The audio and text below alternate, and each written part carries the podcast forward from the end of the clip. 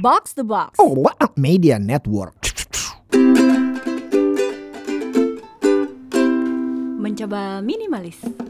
Halo, gue Zintan. Menurut gue hal yang perlu dikurangin dalam hidup adalah terlalu peduli memenuhi ekspektasi atau harapan orang lain. Begitu peduli tentang apa yang orang lain pikirin tentang kita, apalagi demi disukai, itu adalah cara untuk membatasi diri sendiri. Sangat menyedihkannya bahwa banyak dari kita justru meniru kehidupan orang yang bukan kita banget. Kita sibuk mencari validasi orang lain untuk membuktikan kalau apa yang kita lakuin itu harus dilihat sama orang lain. Seringnya kita lupa kalau ada diri sendiri yang perlu dibahagiain. Kita justru sibuk mikirin orang lain, sibuk mikirin perasaan orang lain, apakah mereka suka atau enggak dengan apa yang kita lakuin. Seringkali kita juga lupa perasaan kita itu nomor satu. Jaga perasaan orang lain tentu sama pentingnya, tapi perasaan kita yang terluka jadi diabaikan untuk memuaskan orang lain. Kita kadang lupa kalau bahagia adalah hak tertawa, menangis, kecewa juga hak untuk diri sendiri. Tapi yang selalu ditunjukin justru cuman hahaha palsu.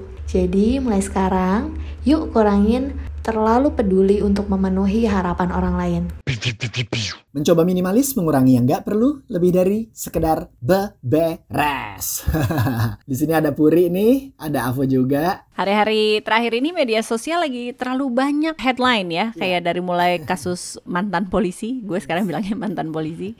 Abis itu ada beberapa yang komen uh, soal child free, Ya. tapi sudah lelah ya, kita udah nggak usah ngomongin child free lagi. Ada Betul. episode yang lalu sama Agatha Suci, silahkan didengarkan. Yes. Tetapi juga salah satu yang rame adalah ngomongin uang. Fenomena atau perdebatan uang tuh bisa nggak sih eh, beli kebahagiaan gitu. Eh, semacam kayak percakapan lu tuh tim bubur diaduk atau enggak gitu. Nggak habis-habis gitu ya. Asli. Nah sekarang mari kita tuntaskan bicaraan ini. Menurut Anda Babang Avo apakah uang bisa membeli kebahagiaan? Sebelum gue jawab pertanyaannya, gitu. Gila udah cocok lo jadi ini komentator Udah di cocok ya, TV One. jadi pandit ya. Jadi gue tuh pernah ya iseng exercise gitu. Gue bikin daftar 10 problem yang paling ngehe yang ada dalam hidup gue. Waduh, nggak mau di-share itu apa? Eh, lima problem teratasnya bang, nggak mau. Problemnya sih sebetulnya memang nggak jauh-jauh dari perjuangan menjadi eh, sandwich generation ya kan, terus eh, perjuangan untuk gue bisa mewujudkan proyek-proyek independen gue gitu ya kan gitu, dan termasuk juga gimana caranya agar ya bisa eh, bermanfaat lah buat sekeliling gitu ya kan. Jadi dari 10 daftar problem itu itu tuh sebagian besar itu bisa terselesaikan atau bisa teratasi atau bisa ada solusinya itu lewat uang gitu. Bukan dengan uang ya gitu. Jadi uang ini lebih jadi toolsnya gitu. Jadi dan dari situ gue realize gue memang tidak bisa menakdirkan diri gue itu jadi orang yang mediocre. Gitu. Jadi emang harus sukses financially gitu Pur. Mm-mm, gitu. Memang sih kalau kita ngutip riset ya ada penelitian yang dilakuin sama uh, Princeton University Woodrow Wilson School nih di US gitu ya kan. Jadi penelitiannya itu menemukan bahwa semakin rendah pendapatan seseorang maka semakin tidak bahagia hidupnya. Ini kan menjelang Ramadan ya kan kalau Pak Ustadz aja bilang gitu bahwa kemiskinan itu dekat dengan kekufuran gitu. Sahih nih penelitiannya gitu. Dan penelitian ini juga menyatakan bahwa kebahagiaan itu hanya akan muncul dan bisa bertahan kalau uangnya digunain untuk membeli atau mendapatkan sesuatu yang bermakna. Contohnya itu kayak pengalaman. Kita tuh bahagia itu bukan karena uangnya gitu, tapi karena kita bisa beli experience. Misalnya, kita bisa datang ke kafe baru atau nyobain kulineran baru gitu. Terus kita juga bisa datang ke konser musik dari band favorit kita gitu. Atau kita juga bisa eh, menyenangkan orang-orang sekitar kita sih gitu, baik itu dengan eh, bawain oleh-oleh atau ngajak mereka jalan-jalan gitu. Jadi pengalaman-pengalaman yang kayak gitu itu yang akhirnya bisa menciptakan memori yang bisa bertahan untuk jangka panjang gitu. Jadi asupan endorfin, oksitosin, melatonin, serotonin itu lebih awet gitu pur. Kalau ditanya apakah uang bisa membeli kebahagiaan, ya tergantung gimana kita ngalokasiinnya. Secara materi sih memang kesannya uang bisa menjangkau banyak hal ya, dan uang juga emang bisa bikin happy dalam jenis dan level tertentu. Tapi yang jelas ada banyak kebahagiaan-kebahagiaan lain yang either itu nggak perlu, nggak harus, atau nggak bisa pakai uang. Babang satu untuk RI satu, Gila, langsung. Itu bisa jadi tagline lo tuh atau lo mau di dapil bonjer aja ke Bonjeruk atau petukangan.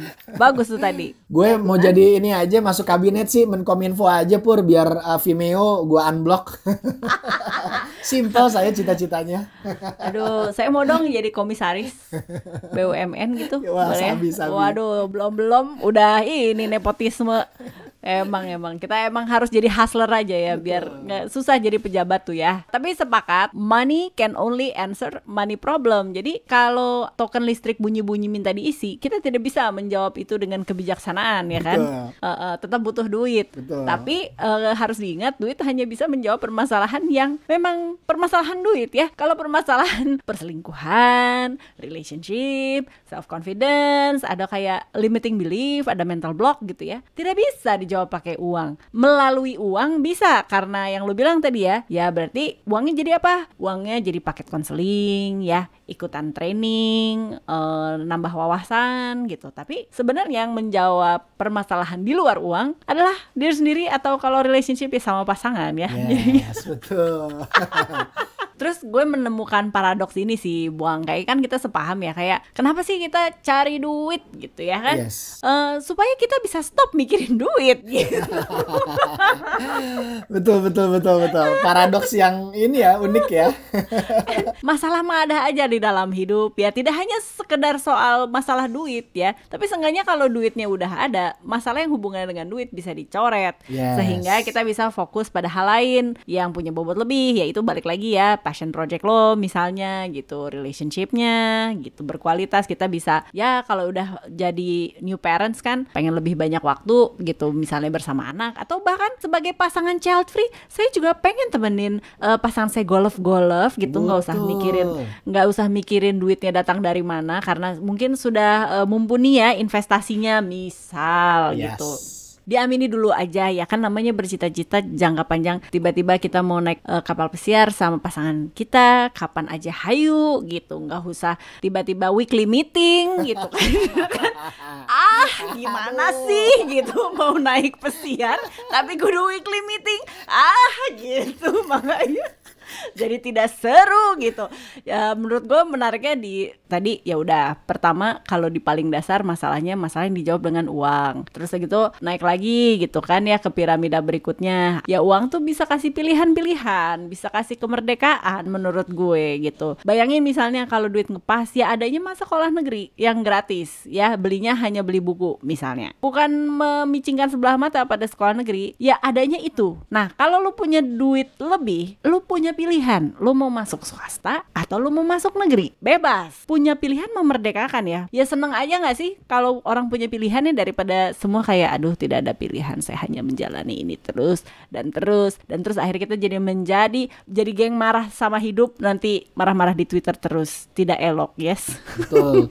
Yang namanya kesempitan itu memang nggak enak gitu rasanya ya kan karena sesak bawaannya gitu. Setidaknya iya bener-bener eh bener lagi lu analogi itu bener banget ya Eh, eh, kalau kita bisa legaan dikit kan ya bisa ada ruang ya untuk kita gerak ya gitu dan kita juga Hmm. jadi punya kayak yang lo bilang tadi opsinya lebih ada gitu walaupun mungkin nggak perlu banyak-banyak banget juga gitu karena nanti kitanya malah jadi liar gitu ya kan gitu. Heeh. nah tapi pur selain uang bisa membeli kebahagiaan kita kan juga sering dengar nih kalau uang katanya itu bisa nentuin posisi kita entah itu dari pendidikan atau jabatan. Nah lo ngelihatnya gimana tuh pur? Eh, ini gara-gara mau masuk ini ya tahun politik anda ya nanya kayak gini. Ya memang Pas sih kalau nih, ada setahun lagi nih. Setahun lagi Valentine tahun depan itu kita Gue lihat lagi pemilu. postingan lo. Kayak kayak iya. Ini kita rekaman sehari setelah hari kasih sayang. Oh iya iya. Selamat hari kasih sayang temin gitu. Kita harus berpegangan erat menuju resesi 2023 gitu ya. Eh, gebik grup hak gitu eh tapi bener. Maksudnya ada skena-skena yang walaupun kita selalu bilang nggak boleh ada politik uang. Eh atuh kalau anda mau masuk partai politik pengen jadi kandidat anda kan akan ditanya membawa apa anda tuh. Sajennya Ya. berapa? Ah, ah. Jika tidak Anda super terkenal dengan followers yang luar biasa, followers itu kan dilihatnya sebagai voters ya. yes Ini adalah tanda kutip pertempuran orang kenalnya siapa baru abis itu mau milih. Ya, kalau belum dikenal aja gimana mau dipilih kan gitu ya.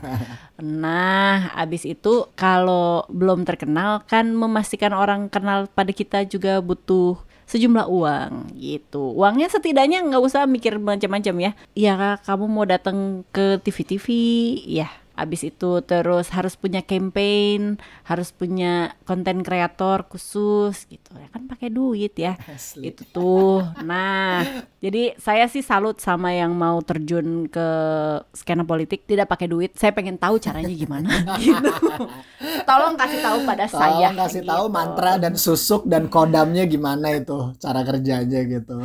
Biasanya kalau nggak punya duit, jadi investasi sosialnya lebih panjang. Yes. Ya, itu kan. Tapi kan apakah dengan uang memudahkan kita menjadi kader? Memudahkan dong. Gue nggak bilang transaksi loh, belum sampai sana. Yes.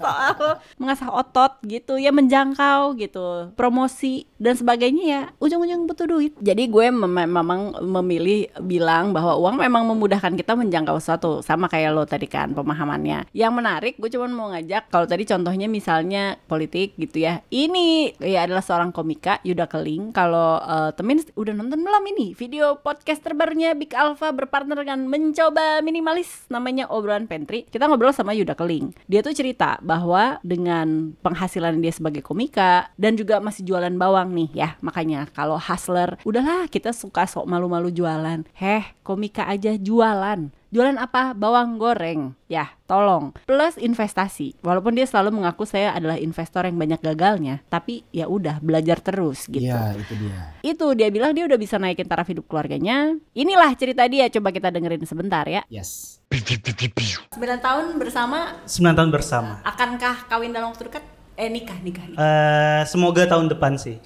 Karena umur gua sama dia tahun depan tuh gua 29 dia 28. Jadi udah umur yang cocok lah dan sebelum-sebelumnya kenapa belum mutusin buat nikah karena gua masih harus membiayai keluarga dan kuliahkan dua adik gua. Eh, tahun ini udah ada satu yang lulus jadi beban finansialnya udah sedikit berkurang. Semoganya sih gua bisa memutus sandwich generation sih niatnya. Oh, gitu. Itu. Jadi sama tadi kan gue udah ngomongin soal pendidikan. Kita jadi berani nikah ya karena eh mohon maaf gitu. Selain nikahnya juga butuh ongkos. Ya. siapa tahu kan generasi roti lapis ya. Eh, makin harus bawa banyak beban lah ya. Maksudnya eh, bayarin keperluan orang tua. Belum nanti misal mertuanya juga butuh bantuan. Eh emang pakai apa? Pakai cinta dan kebijaksanaan? Tidak bisa. Gak bisa. balik lagi.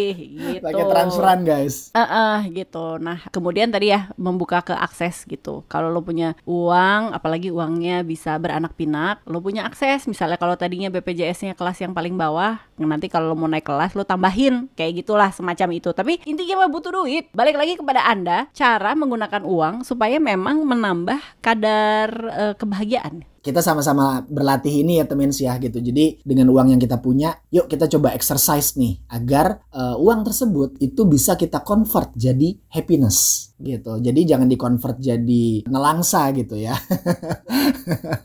Pertama, jangan beli sesuatu karena lagi ngetren. Ketika kita beli sesuatu itu karena memang kita butuh dan suka. Kenapa gitu? Karena hal ini bisa memberikan perasaan bahagia dalam jangka waktu yang lebih panjang. Itu yang pertama tuh. Yang kedua, uang jangan cuma ditabung, tapi diolah, dibikin agar bisa jadi uang lagi gitu. Jadi temen bisa pilih opsi-opsi investasi kan sekarang udah banyak ya gitu. Yang penting eh, harus eling agar tidak terjebak eh, pada investasi bodong. Eh, minimal secara psikologis itu dengan mengetahui bahwa uang kita bertumbuh, investasi kita berkembang biak, kita bisa lebih lebih berasa fulfill gitu kayak oh ini yang gue tanam sekarang udah bisa eh, gue panen ya gitu. Itu tuh Iya. wah rasa bahagianya tuh beda tuh cita rasanya tuh. Mengumpulkan uang adalah satu hal, membuat uang bekerja untuk kita adalah hal lain dan Yes. game yang lain lagi gitu Benar. Aduh, gue juga masih belajar tuh yang kedua asli. Mari kita belajar sama-sama ya Kakak Puri ya biar bisa sama-sama sugih karena kalau sugih sendokir nggak seru. Iya, enakan rame-rame.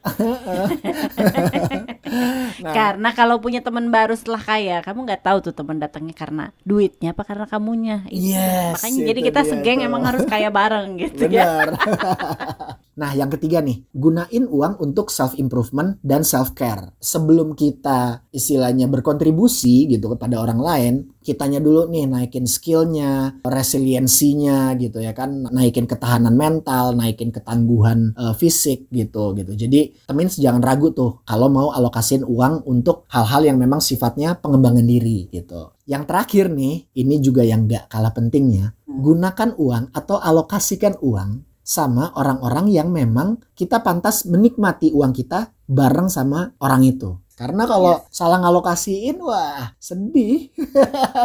Eta, terus udah gitu tadi karena uang hanya bisa menjawab permasalahan uang begitu lo sugih. Nah, bisa nggak bedain mana yang teman beneran sama yang tidak? Kan Anda ingin membuat momen ya. Yes. Pastikan momen itu dengan orang yang pantas. Ini adalah bacaan yang relevan dengan obrolan kita yang memang populer. Gue yakin sih apa ya sebagian besar orang tuh udah oh gue tahu nih buku ini gitu tapi belum selesai baca misalnya. Ini Psychology of Money. Permasalahan uang selain tadi kan masalah pertama adalah cari duitnya dulu. Berikutnya adalah mengelola emosi yang ada hubungan dengan duit. Kenapa? Karena peraturan pertama mengelola keuangan tinggalkan sifat serakah. Yang gegabah tadi tuh kayak PR lu ngumpulinnya udah, menjadikan uang bekerja untuk kita itu adalah game yang lain. Yeah. Kalau kita serakah, bubar semuanya. Nanti lu balik lagi ke titik nol. Kedua, tau nggak yang apa secara emosi yang paling merugikan kita ya, bahkan termasuk untuk keuangan rasa iri hati. Wah, itu Wah, kok dia punya ini? Saya belum punya. Terus aja nggak ada habisnya ujungnya. Gitu. Jadi memang penting menentukan sebenarnya uang kita untuk apa. Pah pah pah pah gitu. Ya, mari kita mengumpulkan duit dan meregulasi emosi supaya duitnya nggak kabur. Yes. Gitu. Kalau kamu suka episode ini, boleh banget ya di-share ke temen yang lain yang membutuhkan. Terus kalian nih kasih review bintang 5-nya di Spotify lewat HP lo. Waktunya gue sama Avo pamit. Puri out. Apa Chaps? Bye for now. Mencoba minimalis.